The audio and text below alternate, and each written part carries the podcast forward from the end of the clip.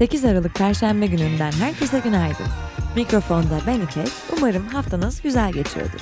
Aralık ayının ikinci haftasının mevsimin ilk kar yağışı demek olduğu günleri geride bırakalı sanırım bir 8-10 yıl oluyor. Kara hasret olsak da ülke genelinde yağışların giderek artan şiddette etkili olacağı bir hafta sonuna daha yaklaşırken siz de bizim gibi teselliyi en azından doğal gaz faturalarının daha az geleceğini düşünmekte bulabilirsiniz. İran'da rejimin ahlak polisinin akıbeti hakkında söylemlerinde yaşanan tutarsızlıkları Günün Hikayesi kanalında ele alıyoruz. Bugünün bülteni Alternatif Bank'la birlikte ulaşıyor. Engellerin kalktığı bir dünyada herkesin toplumsal yaşama bağımsız bir şekilde dahil olabileceğine inanan Alternatif Bank, önce dilimizdeki ve algımızdaki engelleri kaldırmaya davet ediyor.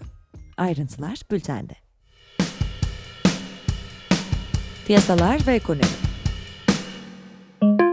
Asgari Ücret Tespit Komisyonu'nun ilk toplantısı Çalışma ve Sosyal Güvenlik Bakanlığı ev sahipliğine gerçekleştirildi. Toplantı sonrası açıklamalarda bulunan Türk İş Başkanı Ergün Atalay, asgari ücret pazarlığının 7785 liradan başlayacağını açıkladı.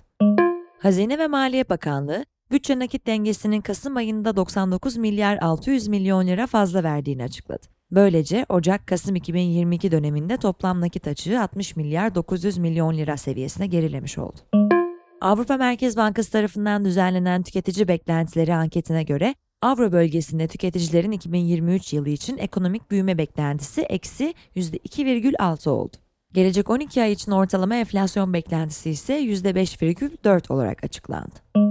Çin'de ihracat Kasım ayında yıllık bazda %8,7 azalışla 296 milyar dolar seviyesine gerileyerek beklentilerin altında kaldı. İhracatta yaşanan gerilemede zayıflayan küresel talebin etkili olduğu düşünülüyor.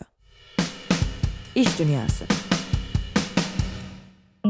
BuzzFeed, kötüleşen ekonomik koşullar ve dijital medya alanındaki zorluklar nedeniyle iş gücünün yaklaşık %12'sini azaltmayı planladığını duyurdu. Morgan Stanley'nin ise küresel iş gücünün yaklaşık %2'sini işten çıkaracağı aktarıldı. New York Times'ı konuşan kaynaklar, işten çıkarmalar nedeniyle 82 bin kişiyi istihdam eden Yatırım Bankası'nın tüm birimlerinden yaklaşık 1600 kişinin etkileneceğini söyledi. Dünyanın en büyük varlık yönetimi şirketi BlackRock'ın CFO'su şirketin işe alımların çoğunu dondurduğunu ve masrafları azaltmaya başladığını söyledi. Ayrıca performansla ilgili bazı kısa vadeli zorluklar bulunduğunu ve şirketin giderlerini minimuma indirmeyi planladıklarını dile getirdi. Denetim ve danışmanlık şirketi KPMG, denetim yapan çalışanlarını zorunlu şirket içi eğitimlerde yanıtları paylaşmak gibi usulsüzlükler yaptığı ve bazı denetimlerinde standartları ve kurallara uymadığı gibi gerekçelerle toplamda 7,7 milyon dolar cezaya çarptırıldı. Avrupa Birliği, hava yollarının neden olduğu karbondioksit emisyonları için ödemek zorunda oldukları fiyatı artırmaya yönelik bir yasa üzerinde anlaşmaya vardı. Hava yollarının AB karbon piyasasından hali hazırda ücretsiz olarak aldıkları izinlerin 2024'e kadar %25, 2025'e kadar %50 oranında azaltılacağı yasa, Avrupa Parlamentosu'nun ve ülkelerin onaylamasının ardından yürürlüğe girecek. Blue Origin'in NASA'nın Ay'a iniş misyonu Artemis için araç geliştirmek üzere Boeing ve Lockheed Martin'le ortaklık kuracağı aktarıldı. Jeff Bezos'un uzay şirketinin öncülüğünde sunulan teklifin, şirketin geçtiğimiz yıl SpaceX'in kazandığı sözleşmeyi kazanmak için ikinci girişimi olduğu aktarılıyor. Politika Başörtüsünün anayasal güvence altına alınmasına yönelik yapılması planlanan anayasa değişikliğine ilişkin toplantı, Cumhurbaşkanı Erdoğan başkanlığında ve Adalet Bakanı Bekir Bozdağ, TBMM Başkanı Mustafa Şentop'la AK Parti'den üst düzey isimlerin katılımıyla Beştepe'de düzenlendi. Anayasa değişikliği teklifinin kısa süre içerisinde meclis başkanlığına sunulması bekleniyor. Yenilik Partisi Genel Başkanı Öztürk Yılmaz ofisinde bıçaklı saldırıya uğradı. Dört yerinden bıçaklandığı belirtilen Yılmaz'ın sağlık durumunun iyi olduğu açıklandı. Saldırının ardından kaçan zanlı Bolu şehirler arası otobüs terminalinde yakalandı. CHP lideri Kemal Kılıçdaroğlu kendisini ziyarete gelen Türkiye Odalar ve Borsalar Birliği Başkanı Rifat Hisarcıklıoğlu ile parti merkezinde bir araya geldi.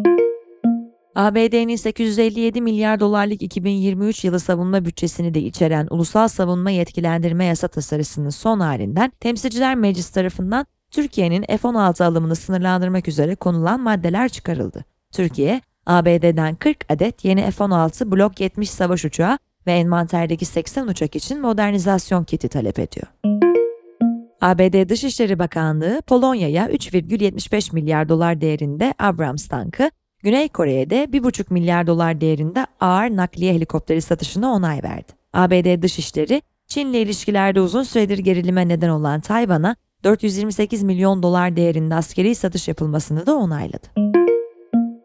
Almanya'da Kasım 2021'den beri hükümeti devirme planları yapan aşırı sağcılar ve emekli askerlerden oluşan bir gruba karşı düzenlenen operasyonlarda 25 kişi gözaltına alındı. Darbe planlarının merkezinde Prens 13. Henrik adıyla bilinen 71 yaşında bir kişinin olduğu belirtilen grubun Federal Meclis Reichstag'a baskın düzenleyerek yönetimi ele geçirmeyi planladığı ve Cumhuriyeti yıkarak Alman İmparatorluğunu örnek alan bir devlet kurmak istediği aktarılıyor. Grubun üye sayısının 50 olduğu tahmin ediliyor.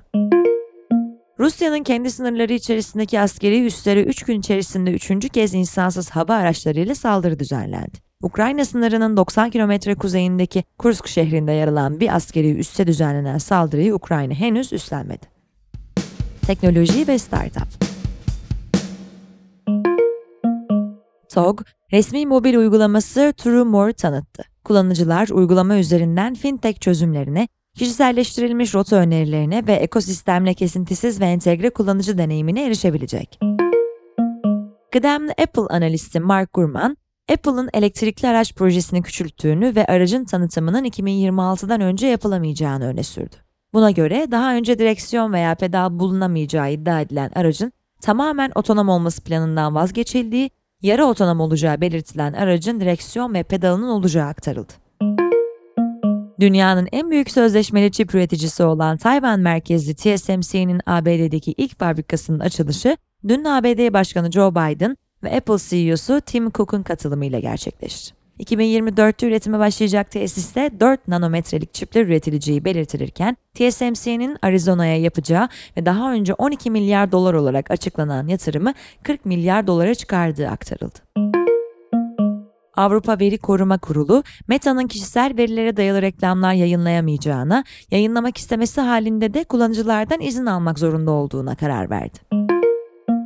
San Francisco Polis Departmanı'nın halkın ya da polis memurlarının hayatının tehlikede olması durumunda şüphelilerin öldürülmesi için robotları kullanması teklifinin geçtiğimiz hafta denetim kurulu tarafından onaylanmasının ardından düzenlemenin gelen tepkiler nedeniyle dondurulduğu ve incelenmek üzere San Francisco Belediyesi Kurallar Komisyonu'na gönderildiği bildirildi. Spor 2022 Dünya Kupası'nda çeyrek final mücadeleleri Cuma günü başlayacak. Formula 1 2023 sezonunda yer alacak 6 sprint yarışını duyurdu. Bakü, Avusturya, Belçika, Katar, Austin, Interlagos yarışlarda hafta sonunun ilk günü sıralama turları, ikinci günü ise sprint yarışı düzenlenecek. CEV Şampiyonlar Ligi'nde Vakıfbank ve Eczacıbaşı rakiplerini 3-0 mağlup etti. Alternatif gündem. Time dergisi 2022 yılın kişisi olarak Ukrayna Devlet Başkanı Volodymyr Zelenski'yi seçti. Google, yılın arama trendleri raporunu yayımladı. Rapora göre 2022'de küresel çapta en çok arasılan kelime Wordle oldu. Bu yılki raporda ilk kez Türkiye özelinde verilere yer verilmedi. Hollanda'da yapılan araştırmalar sonucunda her 10 kız çocuğu ve kadından birinin regl ürünlerine ayıracak yeterli gelire sahip olmadığı tespit edildi. İktidarın ülke genelinde yetersiz gelire sahip tüm kadın ve kız çocuklarının yeni yıldan itibaren regl ürünlerine ücretsiz ulaşabilmesi için muhalefetle birlikte hazırladığı ortak öneri meclis tarafından kabul edildi. Günün hikayesi hikayesinin konusu rejim karşıtı protestolar karşılık buldu mu yoksa hepsi oyun mu? Sevgili İlkim Emirler sizler için kaleme aldı. İran'da rejim karşıtı protestolar sürerken hafta başından bu yana ülkedeki yetkililerden ılımlı açıklamalar geliyor. Resmi haber ajansları ve kanalların bir kısmı bu açıklamaları yalanlarken bir kısmı da açıklamaları yayımlamaya devam ediyor. Sosyal medyada ise bu açıklamaların gerçeği yansıtmadığı, manipülasyon yapıldığı ifade ediliyor. Peki İran'da gerçekte neler oluyor?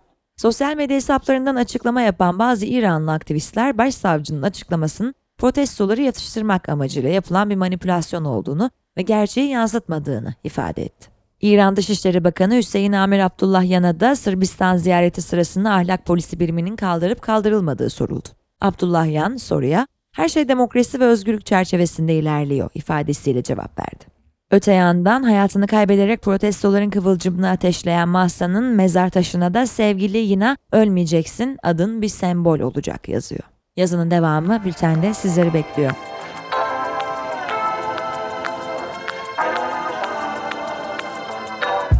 Sevgili dinleyenler, bugünün bülteni Alternatif Bank'la birlikte ulaştı. Perşembe gününüz çok güzel geçsin dilerim. Bu soğuk havalarda lütfen dikkat edin. Kalın giyinin, ıslak saçla dışarı çıkmayın. Bol su tükettiğinize emin olun ve bir de C vitamini. Yarın tekrar görüşünceye dek hoşçakalın.